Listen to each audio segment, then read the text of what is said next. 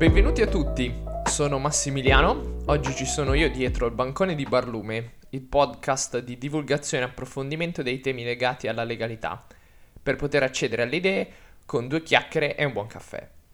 Nell'episodio di oggi proverò a raccontarvi di un grande piccolo uomo, un purissimo servitore dello Stato, caduto sotto i colpi della criminalità organizzata nel 1990, il giudice Rosario Livatino uomo integerrimo, di saldi principi morali e cattolico, Livatino lavora per un decennio nella sua provincia, Agrigento, per cercare di far rispettare la legge con la L maiuscola, pagando con la sua vita l'integrità che lo guidava nel suo lavoro.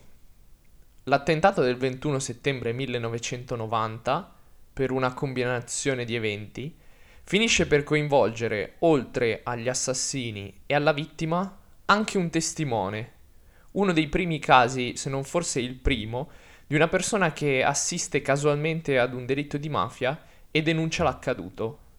Il suo nome è, o meglio era, Piero Nava. Bisogna dire era, perché Piero Nava è un nome a cui non risponde più. Gli assassini non hanno solo stroncato l'esistenza di Rosario Livatino, ma anche quella di Piero Nava, costretto da ciò che ha visto a cambiare per sempre vita.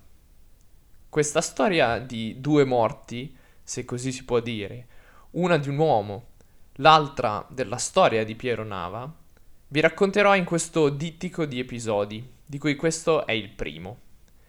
In questo primo episodio mi concentrerò sulla storia del giudice Livatino, sulle sue idee salde e commendevoli in merito al ruolo del magistrato nella società e sul contesto criminale che ha affrontato negli anni. Spero che questa introduzione non vi abbia troppo confusi. Vi rassicuro che con il racconto che vado a cominciare sarà tutto un po' più chiaro. Speriamo. Se ancora non avete preso posto al nostro bar, mettetevi comodi e godetevi questo episodio. Si comincia. Buon ascolto. C'hai sempre in dalla ricchi, so come e caro chi ci bene che dopo mali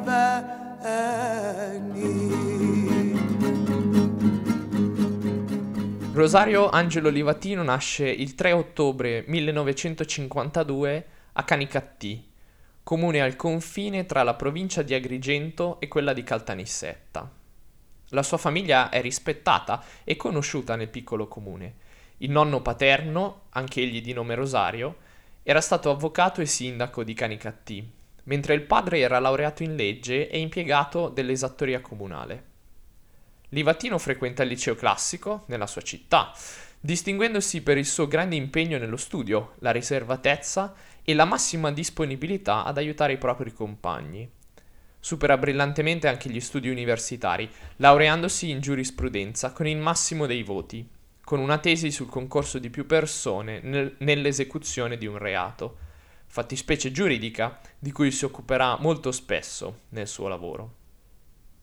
Fa in tempo a laurearsi anche in scienze politiche, prima di vincere un concorso per l'ingresso in magistratura nel 1978, assegnato al Tribunale ordinario di Caltanissetta. L'anno seguente diventa sostituto procuratore ad Agrigento, dove rimarrà per dieci anni indagando sulle attività criminali, mafiose e non, nella provincia. Fenomeno mafioso che nella provincia di Agrigento è ben radicato da anni, anche se verso la fine degli anni 70 si tende un po' a ignorarlo, o quantomeno a ridimensionarlo significa- significativamente, tant'è che all'inizio degli anni 80 un rapporto dei carabinieri su alcuni reati avvenuti negli anni precedenti si esprime così alla luce dei fatti più o meno recenti, si ritiene possibile desumere che anche in Agrigento l'attività mafiosa non è assente. Tutto fuorché un'affermazione decisa. Tra il 1977 e il 1981, dopo alcuni anni di calma apparente, si verifica una trafila impressionante di omicidi e attentati che spinge gli inquirenti ad alzare il tappeto e indagare con maggiore interesse, rendendosi conto che Sebbene la provincia non sia particolarmente attrattiva dal punto di vista economico elemento questo riscontrato in altre parti dell'isola come stimolo all'azione mafiosa, la serie di omicidi non avrebbe chiara spiegazione se non quella di un conflitto all'interno dell'organizzazione mafiosa locale sul controllo di un grosso affare, probabilmente il traffico di droga.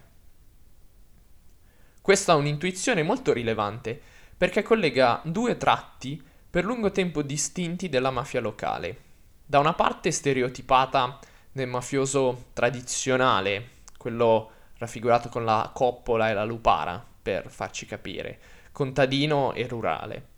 Dall'altra, le nuove generazioni di mafiosi con il computer, tra virgolette, orientati ai grandi traffici internazionali e ai viaggi oltreoceano.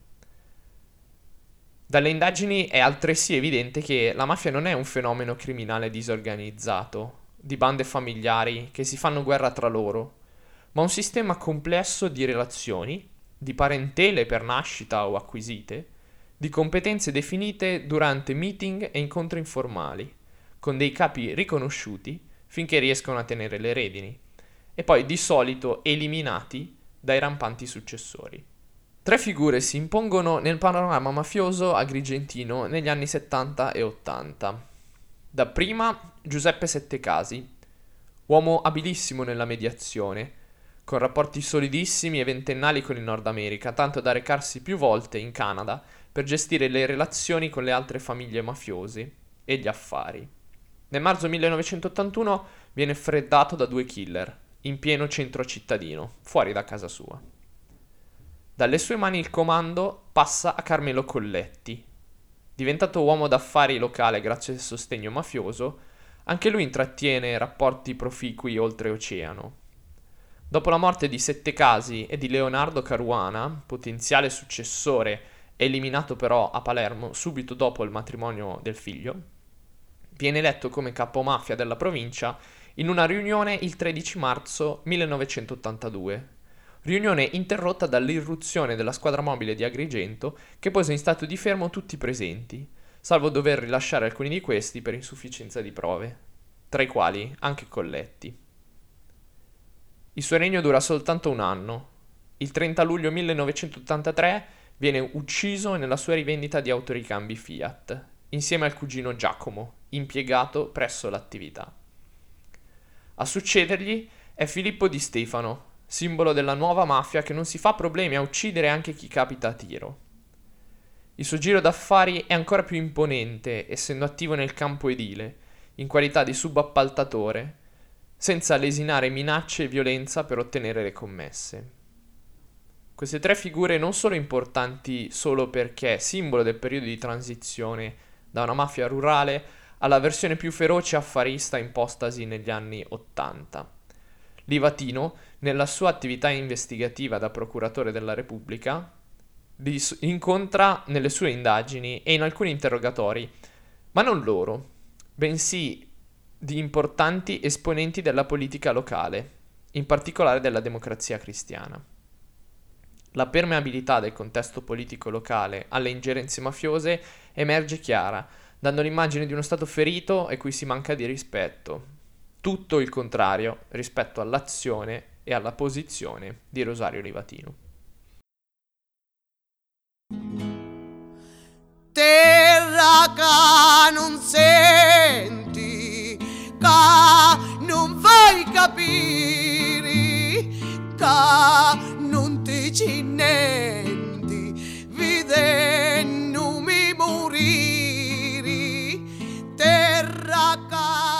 tra il 1984 e il 1987 Livatino è impegnato in quella che sarà il principale processo della sua poco più che decennale carriera. Chiamato Ferro Antonio più 43, il processo si concluse con 40 condanne. All'inizio di questo processo Livatino e i suoi colleghi esplorano le relazioni tra la mafia agrigentina e la politica locale. Agrigento, al tempo, è uno dei bacini elettorali più rilevanti nella regione per la dominante dom- democrazia cristiana e gli esponenti politici locali hanno un peso rilevante negli equilibri di potere presso la regione Sicilia. Dalla città di Agrigento proviene poi il democristiano Calogero Mannino, più volte ministro nei vari governi che si sono succeduti tra gli anni 80 e 90. Nel gennaio dell'85 il pool investigativo formato dal procuratore Spalletta raccoglie la testimonianza dell'avvocato Angelo Bonfiglio, deputato DC.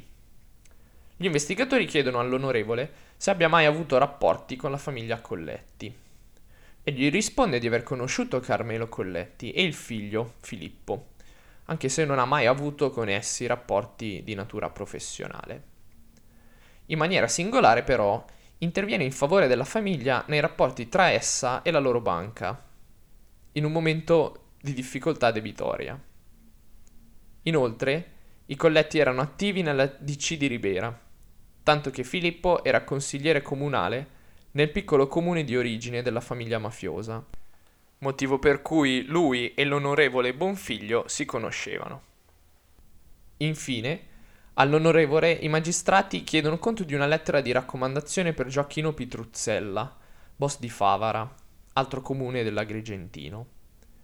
L'onorevole derubrica il fatto a semplice attività di routine per un politico. Bonfiglio, così come vedremo nella prossima testimonianza, benché non direttamente implicato nel reato di associazione mafiosa e non subendo condanne nella sua vita, testimonia di una certa permeabilità della politica locale rispetto alle famiglie mafiose.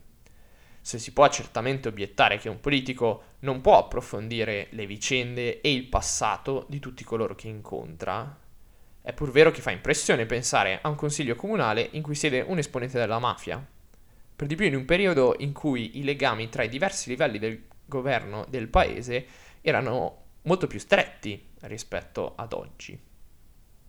Nel dicembre del 1985 è la volta dell'onorevole Calogero Mannino, ad ascoltarlo, insieme a Livatino, ci sono il giudice istruttore Fabio Salamone e il sostituto procuratore Salvatore Cardinale.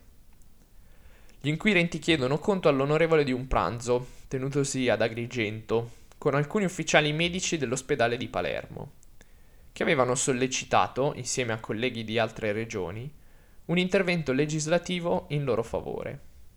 La circostanza piuttosto particolare nella dinamica nel verificarsi degli eventi, è rilevante per i magistrati, in quanto due testimoni hanno in precedenza riferito che a quel pranzo partecipò Giuseppe Settecasi, addirittura in qualità di maestro di cerimonie, occupandosi di organizzare i tavoli. L'onorevole nega la presenza del boss, affermando di non averlo mai conosciuto e di non sapere chi fosse fino al suo assassinio, avvenuto successivamente nel 1981. Al di là di un controsenso logico, come può affermare la sua assenza se non lo aveva mai visto durante un pranzo con molti invitati? Fa specie che un mafioso di tale rilevanza, ben conosciuto per essere in odore di mafia, secondo altri testimoni al processo, potesse avvicinarsi a un deputato della Repubblica senza destare sospetto allo stesso in primis, data la sua totale ignoranza del mafioso stesso. Gli inquirenti poi chiedono conto al deputato di uno degli scandali più noti e discussi all'epoca, la sua partecipazione alle nozze di Gerlando Caruana, figlio di Leonardo, che venne ucciso proprio il giorno seguente. La sua versione degli eventi è quantomeno singolare. Partecipa in qualità di testimone di nozze della sposa, figlia di un professore suo amico, che gli avrebbe chiesto tale favore il giorno prima delle nozze.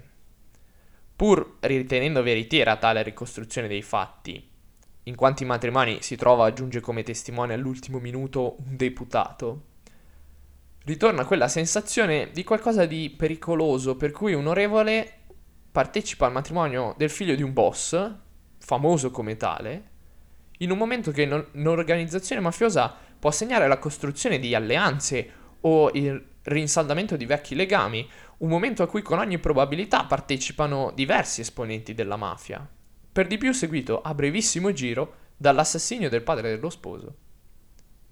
La testimonianza si chiude rinforzando questa idea di permeabilità della politica locale alle ingerenze mafiose. Anche Mannino ha conosciuto Filippo Colletti, sempre in veste di consigliere comunale di Ribera, così come altri mafiosi attivi nella DC agrigentina. I magistrati congedano l'onorevole Mannino, Negli anni subirà diversi processi e investigazioni per reati legati all'associazione mafiosa, ma non sarà mai condannato e mai ritenuto colpevole. Ciò che colpisce da queste testimonianze però è la facilità con cui la mafia può avvicinare la politica. L'integrazione tra la mafia e il sistema dei partiti, che nasce dal livello più basso, l'attività nei singoli comuni, ma non risparmia neppure deputati o senatori. Tutto questo qualcosa di estremamente distante dall'idea di magistrato e di servitore dello Stato che ha Rosario Livatino. Tutti lo dissi che dai all'assari meglio la morte e non che sto dolore. Ai ai ai ai maro maro maro maro sciate di lumacori l'amore mio setto ai ai ai ai maro maro maro maro Livatino non è stato un giudice di grande fama, né ebbe il tempo di fare una carriera tale da consentirgli di dedicarsi all'insegnamento e alla dottrina. Aveva però una grande fibra morale e una straordinaria fede cattolica che lo guidavano nella quotidianità. Di lui sono rimaste alcune agende personali che tratteggiano la sua vita di ogni giorno, gli incontri, le emozioni per le udienze, i dubbi e le difficoltà, nonché i testi di due conferenze, una dal titolo Il ruolo del giudice nella società che cambia, tenutasi il 7 aprile 1984 presso il Rotary Club di Canicattì, e l'altra dal titolo Fede e diritto, tenutasi il 30 aprile 1986, sempre a Canicattì, nel Salone delle Suore Vocazioniste. Nella prima di queste due conferenze, il giovane magistrato si sofferma sulla figura del giudice e sui suoi rapporti con l'economia e la politica. Caposaldo della sua posizione è la piena indipendenza del giudice, non solo dal potere politico o economico, ma anche da ogni condizionamento personale, dato dalle sue frequentazioni e dalle aspirazioni di carriera. Il giudice non deve solo essere, ma anche apparire indipendente. Dice nell'intervento, l'indipendenza del giudice non è solo nella propria coscienza, nell'incessante libertà morale, nella fedeltà ai principi, ma anche nella sua moralità, nella trasparenza della sua condotta, anche fuori dalle mura del suo ufficio, nella normalità delle sue relazioni e delle sue manifestazioni nella vita sociale, nella scelta delle sue amicizie, nella sua indisponibilità a iniziative e affari, tutto che consentiti ma rischiosi. Indipendenza da mantenersi anche e soprattutto rispetto alla politica, Secondo Livatino non è ammissibile che un giudice sia associato ad un partito politico, men che meno a sette o associazioni segrete, e qui parla pochi anni dopo lo scoppio dello scandalo della loggia P2. Tantomeno che svolga attività politica, poiché il giudice non sarebbe più credibile agli occhi dell'opinione pubblica come imparziale, come in- sarebbe incline al sospetto per i vincoli e, re- e le relazioni costruite con i colleghi e gli avversari durante l'agone politico. Per Livatino, e qui cito testualmente, sarebbe quindi sommamente opportuno che i giudici rinunciassero a partecipare alle competizioni elettorali in veste di candidato, o, qualora ritengano che il seggio in Parlamento superi di molto in prestigio, potere e di importanza l'ufficio del giudice, effettuassero una irrevocabile scelta, bruciandosi tutti i vascelli alle spalle con le dimissioni definitive dall'ordine giudiziario. In conclusione, l'indipendenza del giudice si fonda sulla credibilità che ha nelle relazioni con gli altri. Dice Livatino, è importante che il giudice offra di se stesso l'immagine di una persona seria, sì, di persona equilibrata, sì, di persona responsabile, pure. Potrebbe aggiungersi di persona comprensiva ed umana capace di condannare, ma anche di capire. Solo se il giudice realizza in se stesso queste condizioni, la società può accettare che egli abbia sugli altri un potere così grande come quello che ha. Chi domanda giustizia deve poter credere che le sue ragioni saranno ascoltate con attenzione e serietà, che il giudice potrà ricevere ed assumere come se fossero sue e difendere davanti a chiunque. E conclude Il giudice di ogni tempo deve essere ed apparire libero e indipendente, e tanto può essere ed apparire ove egli stesso lo voglia e deve volerlo per essere degno della sua funzione e non tradire il suo mandato.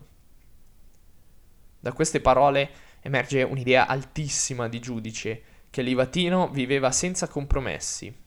Non volle la scorta quando cominciò ad essere un obiettivo per i mafiosi, per evitare che altre famiglie potessero essere distrutte dal proteggerlo. Rinunciò a mettere su famiglia, nonostante questo fosse un suo desiderio, per non rischiare di lasciare una vedova e degli orfani. Non mancò mai al proprio dovere di elettore, ma non si espose neppure mai a livello politico, neppure nelle stanze del Palazzo di Giustizia dove lavorava, fra i suoi colleghi. Un esempio estremo di credibilità, rinforzato dalla sua profonda fede cattolica, tanto da diventare il primo magistrato beato. Tutto questo a contrasto con l'incapacità dello Stato di difenderlo e di consentirgli di non avere quelle preoccupazioni sulla propria e altrui famiglia, di proteggere chi per lo Stato era totalmente disponibile e attento ai propri doveri, tanto da recarsi a Ferragosto per notificare la scarcerazione di un uomo dicendo all'interno del carcere c'è una persona che non deve restarci neanche un minuto di più.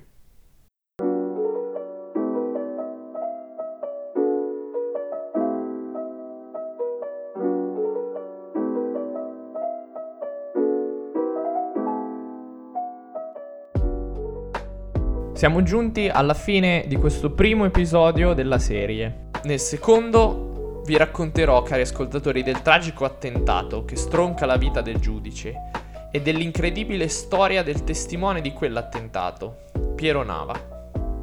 Spero in questi pochi minuti di essere riuscito a trasmettervi bene la grande rilevanza di Rosario Livatino nella lotta al crimine organizzato, una figura di cui forse non si sa molto, eccezione fatta forse per il mondo cattolico, che lo venera come beato e lo conosce forse un po' di più.